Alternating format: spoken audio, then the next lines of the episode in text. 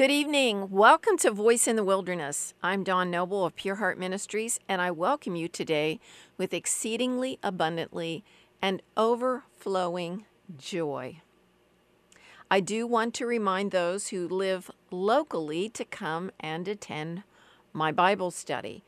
We meet on Wednesday evenings at 6 p.m. We are located inside Top Hat Pools and Stoves and the address there is 2258 Main Street. It's about a half a block past Cardello Lighting on the left side of the street.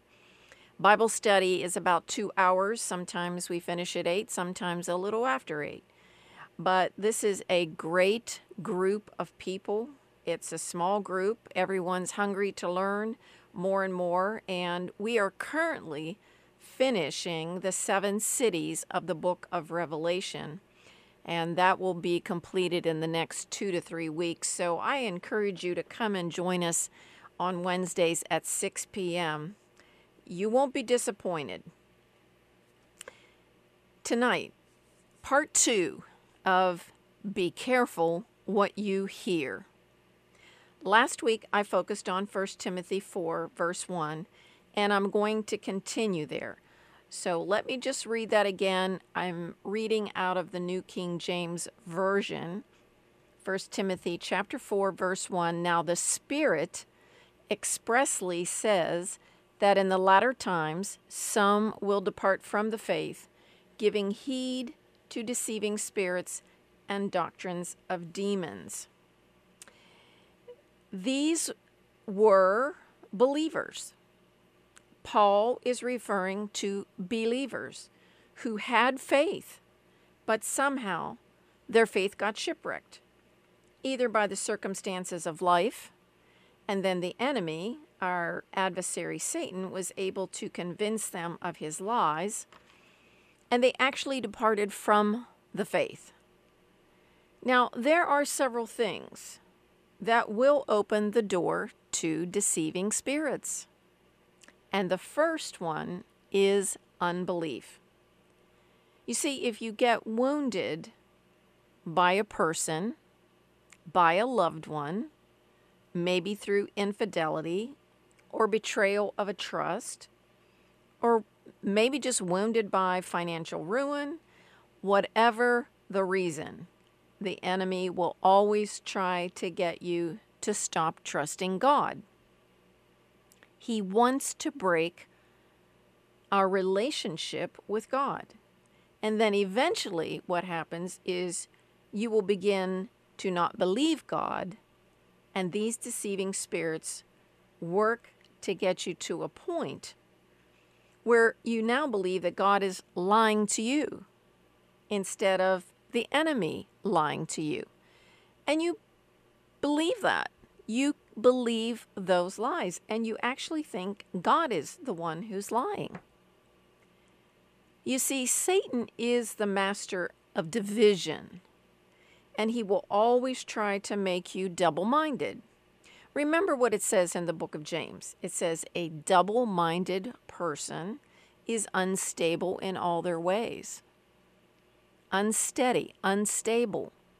So we cannot be double minded, and we certainly can't be walking in unbelief. The enemy will cause us to doubt God's love for us, God's plan for us, and ultimately, ultimately, you will begin to doubt your own salvation. You'll begin to question, are you really saved? And you'll say those things to yourself. Am I really saved? Now, it's important to put on your whole armor of God, Ephesians 6. And that helmet of salvation is the first thing that we put on. That helmet of salvation we put on our head to guard our mind.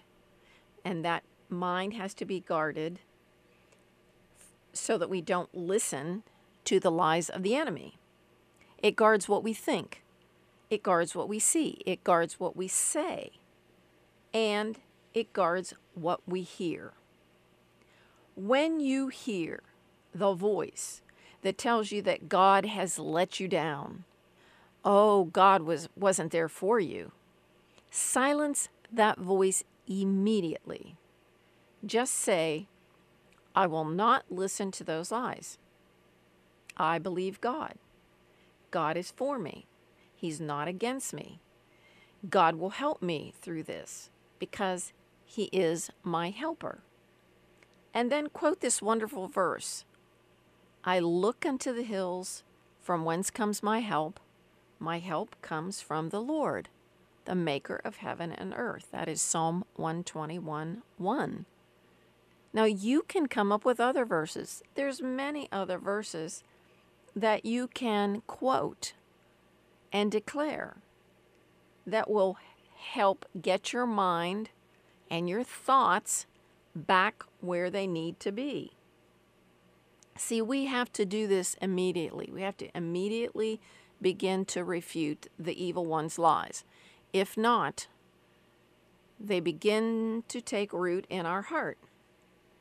Psalm 16, 7 through 8 is one that we should declare back to the Lord. And this is what it says it says, I will bless the Lord, who has given me counsel. My heart instructs me in the night seasons. I have set the Lord always before me. Because he is at my right hand, I shall not be moved two real important scriptures, two two uh, real important parts of this uh, set of scriptures. I will bless the Lord who has given me counsel. You see, we want to take God's counsel. We want to take the counsel of the Holy Spirit because that counsel is total truth. We don't want to receive the counsel of lies from the enemy. And then David says, Because he, the Lord, because the Lord is at my right hand, I shall not be moved. So that means that circumstances that come, difficulties, pains, sorrows, they're not going to move me. They're not going to move me because Jesus and the Godhead are at my right hand. I'm not going to be moved. I'm going to take the counsel of the Lord. And my heart is going to instruct me in the night seasons. See, you will get into trouble. And these deceiving spirits, they they're ready. They're ready to take advantage of you when you begin to walk in unbelief. That unbelief is evil. And they're ready to just partner with that unbelief and take you in a whole different direction. Now, anger can also open the door to these deceiving spirits. Allowing anger to foment in your heart, causing you to be angry at God, angry at the people who've hurt you, angry at the people who may have cheated you or willfully did you wrong. Here's where we must turn to the Lord and say, Help me, Holy Spirit. I need your grace to forgive. I don't want to remain angry. You see, anger unchecked will lead to seeking revenge for the wrong that has been perpetrated against you. So we cannot let that anger go unchecked because it will just start working in your heart, and all of a sudden, you'll want to get revenge. You'll want to get revenge. Now, if you begin to entertain revenge, these deceiving spirits will happily oblige you. And now you will have head, be headed down a very dangerous path. Sometimes just becoming lazy and undisciplined in your walk will open you up to deceiving spirits. You do things like stop reading your Bible oh, because you're too busy or you're too tired. And then you miss church or Bible study once, twice. Ah, gosh, it seems pretty easy now to stay home, so you do. These are also dangerous actions. slowly your mind is not sharpened to the Word of God because you're not reading the Word of God and you're not in fellowship, hearing the preaching of the Word of God and the teaching of the Word of God. And the enemy's voice, which is extremely convincing, and it sounds so good to our flesh that it just leads us slowly astray. You were driving in the middle of the road, but you kept crossing the white line until you were completely off the road and in the ditch. See, that's how it happens. You start out well, you're right in the center of the road, doing doing good. And then just missing church once, s- slowly not reading your Bible every day, Maybe now you're down to once a week and you're crossing that white line periodically until you cross that white line so much so that you do end up in the ditch. Now, that's why it's good to have a spiritual mentor or a friend who keeps an eye on you. Of course, you can depart from the faith Believe it or not, you can depart from the faith just sitting in a pew on a Sunday morning because you have a pastor or leader who is feeding you doctrines of demons. Now, we talked last week about the Methodist Church's national leadership, which is allowing gay and lesbian individuals to become pastors. And see, it's not just the Methodist Church that's in uh, in trouble here. Every denomination is being assaulted by this heresy. Individual pastors who have completely gone woke, or they are more interested in social justice, equity, and inclusion, and buy into all this kind of heresy. And it is it's not of the Lord, it's not scriptural. So, guess where they're going to take their people? And ultimately, the people will lose their faith. They will be drawn away from the truth of the gospel and they will no longer walk in the faith. Culture is pushing on the church. And instead of standing up to culture and saying no, they cave in. They go along, they stay silent, or go voiceless because they don't want to make enemies in the church and they don't want people to leave. COVID had a very devastating effect on the church, which was one of its main goals to shut the church up for good. Thank God for the few brave pastors who stood up against the infringement of their First Amendment rights. The majority of the church in the United States became lemmings. They never spoke up, they just did what they were told to do, even when it was against their constitutional right to assemble.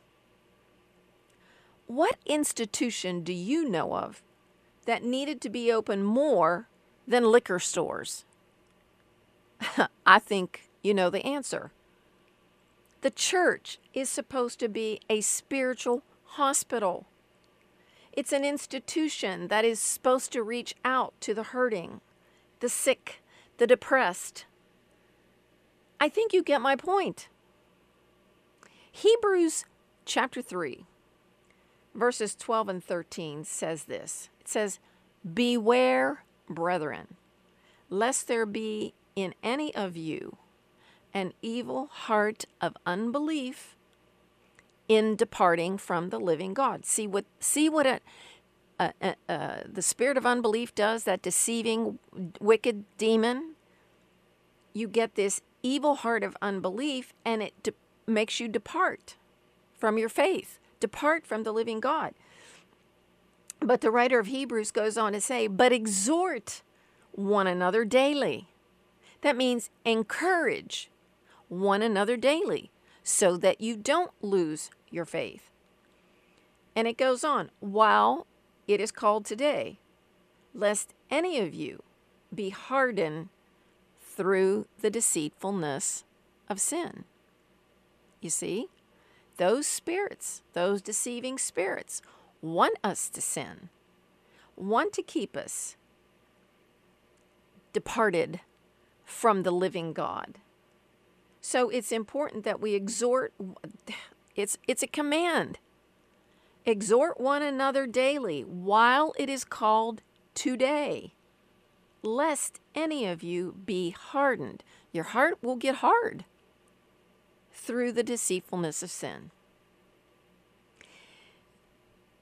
I've talked about the emergent church before, but I feel it's important to bring it up again tonight. The emergent church teaches that there is no hell. So these folks have already departed from the faith because they are sitting in churches every Sunday and are being taught doctrines of demons. Jesus, Jesus says in Matthew 10, we're going to look, look at uh, verses 27 and 28. Jesus says, Whatever I tell you in the dark, speak in the light, and whatever you hear in the ear, preach on the housetops. And do not fear those who kill the body, but cannot kill the soul, but rather fear him who is able to destroy both soul and body in hell.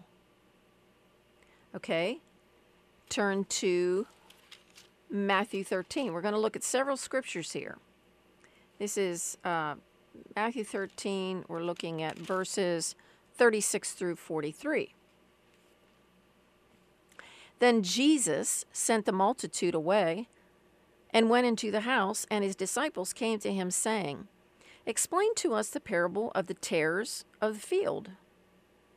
And Jesus answered and said to them, He who sows the good seed is the Son of Man. The field is the world.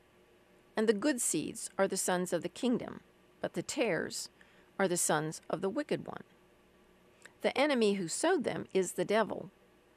The harvest is the end of the age, and the reapers are the angels. Therefore, as the tares are gathered and burned in the fire, so it will be at the end of this age.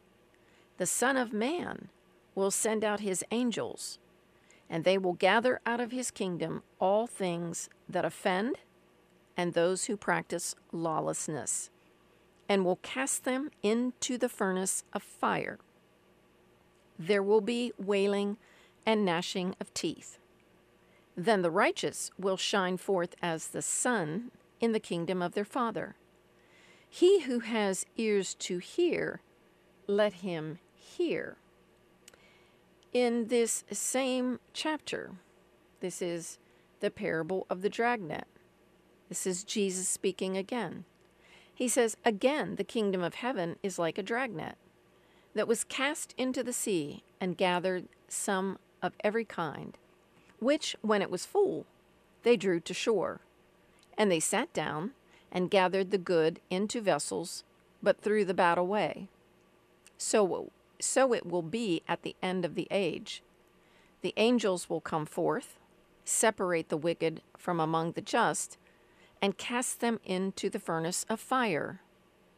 There will be wailing and gnashing of teeth. Okay, if that wasn't enough to convince you, we're going to turn to Matthew 25 and look at verses 31 through 46. These are all Jesus' words. He says, When the Son of Man comes in his glory, and all the holy angels with him, then he will sit on the throne of his glory. All the nations will be gathered before him, and he will separate them one from another, as a shepherd divides his sheep from the goats. And he will set the sheep on his right hand, but the goats on the left. Then the king will say to those on his right hand, Come, you blessed of my Father, inherit the kingdom prepared for you from the foundation of the world. For I was hungry, and you gave me food. I was thirsty, and you gave me drink. I was a stranger, and you took me in. I was naked, and you clothed me. I was sick, and you visited me. I was in prison, and you came to me. Then the righteous will answer him, saying, Lord, when did we see you hungry and feed you, or thirsty and give you drink? When did we see you a stranger and take you in, or naked and clothe you? Or when did we see you sick or in prison and come to you? And the king will answer and say to them, Assuredly, I say to you, inasmuch as you did it to the one of the least of my brethren, you did it to me. Then he will also say to those on the left hand, Depart from me, you cursed, into the everlasting fire prepared for the devil and his angels. For I was hungry, and you gave me no food. I was thirsty, and you gave me no drink. I was a stranger, and you did not take me in. Naked, and you did not clothe me. Sick, and in prison, and you did not visit me. Then they also will answer him, saying, Lord, when did we see you hungry, or thirsty, or a stranger, or naked, or sick, or in prison, and did not minister to you? Then he will answer them, saying, Assuredly, I say to you, inasmuch as you did not do it to one of the least of these, you did not do it to me. And these will go away into everlasting punishment, but the righteous into eternal life. And then one last scripture in the book of Revelation, chapter 21, verses 7 and 8. He who overcomes shall inherit all things, and I will be his God, and he shall be my son. But the cowardly, unbelieving, abon- abominable, murderers, sexually immoral, sorcerers, idolaters, and all liars shall have their part in the lake which burns with fire and brimstone, which is the second death. So, this is my question Can anyone explain to me how people can believe there is no hell when Jesus himself talks about it repeatedly? You see, deceiving spirits are demons that lead people astray often drawing them into evil. The first work of these demons is to get the person to depart from the faith. This results in departure from holy living and acceptance of doctrines that will damn the soul, such as the emergent church belief in the fact that there is no hell. Leaders who pretend inspiration and pretend revelation, and false teachers of all kinds are the agents of demons. This is where the emergent church falls. It is a highly sophisticated community of believers, and they believe more in their communal associations and dialogue than in the Holy Scriptures. This is an extremely dangerous movement. Deceiving spirits also entice people into sexual impurity. The, you see, these demons leave no sto- stone unturned. This is where we are today, 2023, and why it is so important for all of us to be part of a healthy fellowship of believers. Now, if you're in, uh, if you're part of a church I would admonish you listen carefully to what is being preached and taught, as well as what is not being taught. Next week, I will definitely be talking about doctrines of demons, two specific doctrines that are new on the scene right now in the Church of America. One is called Enneagram, and the other is Christian Yoga. And I will explicitly tell you all about those so that you have a complete understanding of, of them both. Father, I thank you for each one listening tonight, and I thank you for giving them ears to hear your truth, the Word of God, and to hear your voice clearly. Amen and amen. Well, this is Dawn Noble. You can email me at all lowercase letters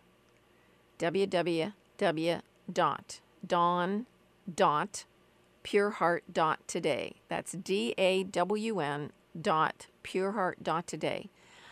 Really, I'm I'm going to scream if you don't email me. I want to hear from you. Please email me. You can go to www.pureheart.today and listen to this podcast again. You can download the iHeartRadio app and go to podcast uh, Pure Heart Ministries and listen to this uh, anytime. And of course, I encourage you to please pray for this ministry. You prayer people out there, please pray for this ministry.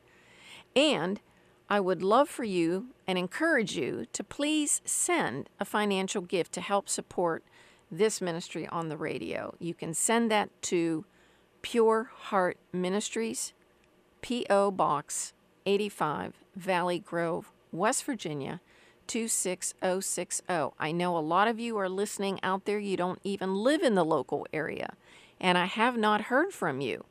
So please, please, please either email me and and also send a financial gift to Pure Heart Ministries, P.O. Box 85, Valley Grove, West Virginia 26060.